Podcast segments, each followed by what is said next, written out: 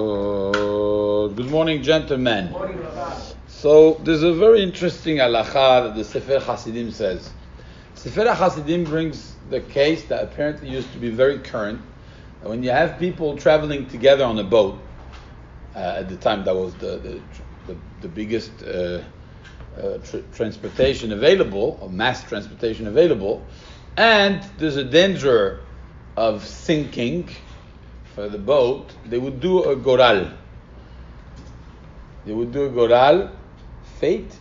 No. How do you say goral? Could cast a lot? Lottery. Lottery. The lottery of uh, knowing whose fault it is. And they would take that person, whoever it fell in, alamak. They would give him a little thing and may God be with you.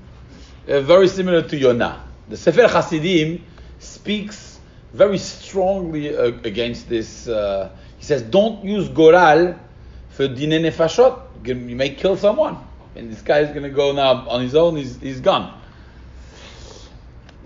The Pirush on the Sefer Hasidim says, but it's only in dine nefashot when it has to do with the uh, life and death of a person that you shouldn't be doing Goral. What does that mean? This means the following.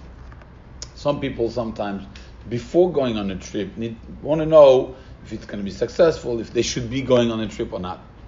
And there's something that has existed since the beginning of time, and that was to open a Sefer Torah or to open a Tanakh and to look in what it says there. And if it says something about this, so then then one should uh, uh, pay attention to what it says.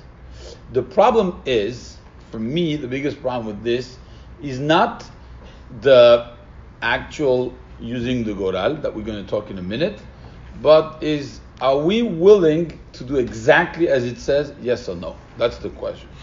I'll give you a side point on this. Last week, somebody called me with a serious situation, and I told him that I think he should consult with Rabbi Yaakov Hillel from, from Israel.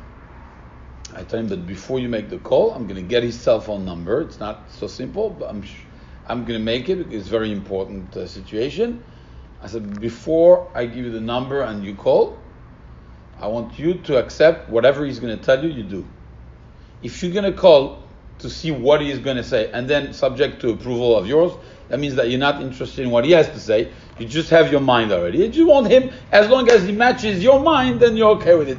That's not the she'elah. When you make a she'elah at Chacham, before you make the she'elah, you have to be willing to listen to what he tells you. If not, don't call. Don't waste his time. Don't waste my time. Don't waste anyone's time. It's the same thing here. The Goral works. And the Chacham say, you want to use the Goral? Perfect. But do what it says. Don't play with it. So I just read to you what it says in the Geonim. So it's an old, old custom to do this. Bekol makom shi pola goral, yitelenu in anything that the Goral tells you, you got to do it. And the shoot leshum adam miIsrael Goral. There's no permission on anyone from Israel to go against the Goral, whatever it says in the Goral. She'en Goral. Because the Goral basically says what Hashem would be saying. This is very, very strong words. And that's why Sefer Hasidim said, don't use it for dine nefashot. But for the rest, if you want to use it, use it. And the way you use it, again, is you open any Sefer of the Tanakh, and you look at the first Pesukim. And normally there you should have the answer to your question. But, if you decide to do it, you got to follow what it says there.